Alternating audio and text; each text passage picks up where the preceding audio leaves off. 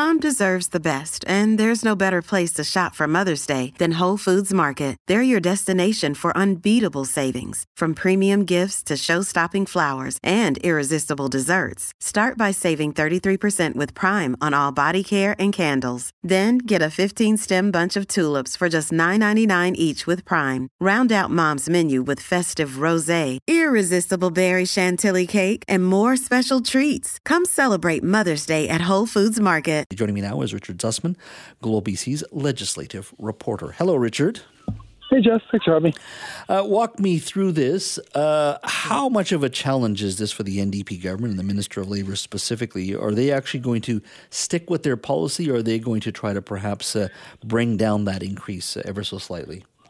This is a big challenge, and there are competing interests here. We know that uh, this government and this Labour minister has been very friendly to the worker. They pride themselves on the fact that this minimum wage has gone uh, from one of the lowest in the country in twenty seventeen to the highest in the country now. And we know they also have a very strong working relationship with the B C Federation of Labour and other organizations who are advocating for this minimum wage increase to hit inflation and eventually get to the point of a living wage province-wide.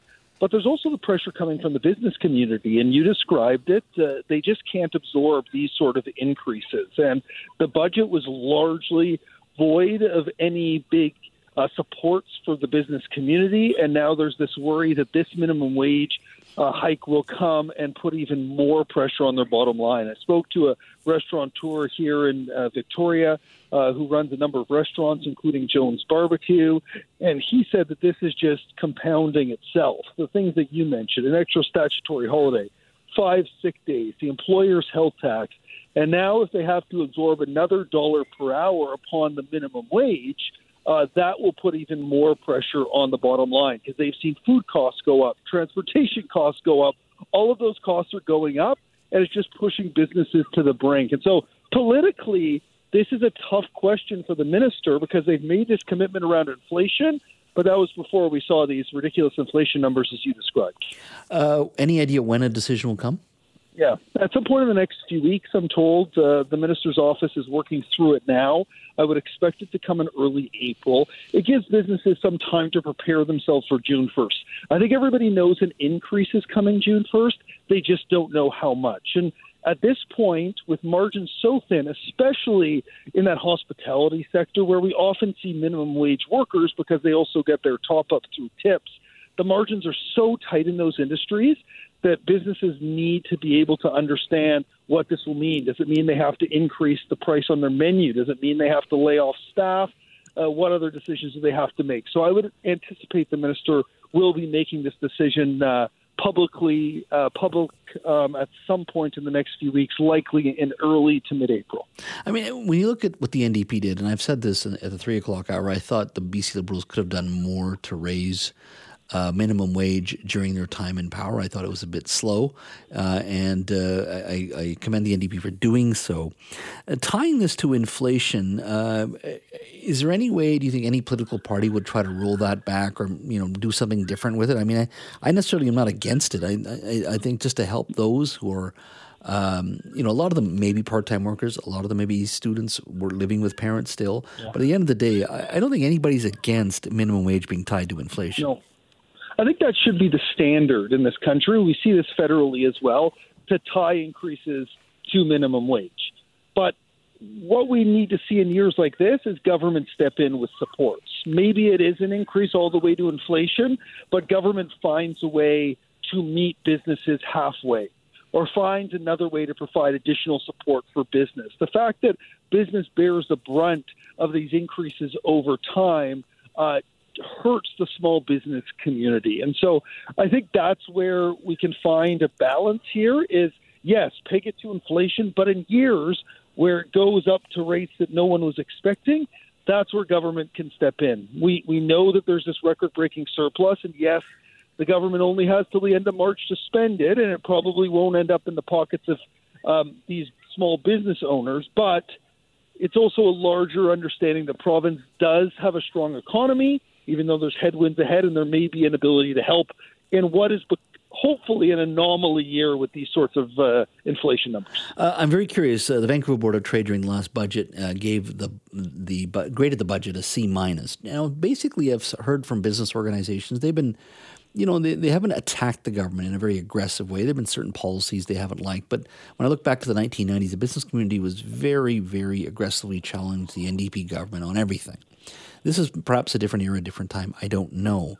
But as you said, there was nothing, it seems, for the business community in the last budget. Do you see a decoupling or at least the business community potentially challenging this government more just because they're not seeing some of those policies they feel they need to see in regards to attracting Uh, capital, investment, uh, and people, when you talk about adding the employer health tax uh, uh, ch- challenges there in regards to the tax, uh, you've got the stat holiday, you've got sick days, you've got many other issues compounded by some policies from the federal government as well. Do you see a no. decoupling from the business community where they may be more aggressively challenging some of these government policy and more vocally challenging them? I do wonder, Jazz, I know this is part of a much bigger issue about how people see their small businesses in their community, right? That there used to be such a strong connection to your local restaurant and local barber and local banker and local bookstore. And that's changed so much with the way that we shop changing and the way our economies have changed and all of that. So I wonder what sort of pushback we may see from community, but we know that these challenges keep getting greater and greater. It's not just the cost of living.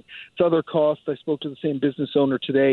Um, his uh, restaurant is right close to Pandora, which is similar to Vancouver's Hastings. And, you know, they continue to have people, you know, vandalize their storefronts. It's just there's so much pressure on businesses all the time now. Mm-hmm. And I think there's we'll, we'll see. I think there's some public symp- sympathy towards that. But I'm not sure we're seeing that decoupling yet. I think there is still a belief from many businesses that the N D P policies are are, are helping them, mm-hmm. that, that it's not as um, problematic as we may have seen from uh, previous N D P governments in the nineties in terms of the negative impact on business. I, I don't think we're seeing that quite yet. Oh, fair enough. Now, uh, I'm going to go off on a tangent just for a second. I was talking to Rob Shaw, uh, Czech T V's political correspondent. Of course, he uh, crunched the numbers. He figures there's about two billion dollars left in the surplus um, from the provincial government. As we said, that they have to spend it by the end of this month, so ten more days, uh, or it will end up in towards debt payment, uh, which isn't necessarily a bad thing either. But are Are you hearing anything in regards to whether or not the government's looking at any other expenditures? Or are we going to actually be able to put some money towards debt? Yeah, we may get one more thing before the end of March, but I'm also going to Mexico for a week-long vacation starting Thursday, Jazz, so I haven't really thought much about work past that point, so I, I would expect we'll probably get, but we're not going to get down to zero. There's going to be money that will go towards the debt, but the province will also make it clear that they did their best to take the money that British Columbians overpaid into the system and then use that to uh, pay for programs. And it's been such a wide range, right? Municipalities, uh, transit, uh, B C Ferries. There's been uh, huge investments all over the place. But I would expect with session next week, we may get one or two more things. But we'll, but we'll have to wait and see to the end of the month uh, to be sure. That's a lot of money to spend in ten days. I mean, I could. I have some ideas where I'd like to spend it. But, good. I think you could probably get rid of it pretty quick. Oh, I would certainly try. That's for sure. Richard, thank you. Yeah, thanks. That's my pleasure.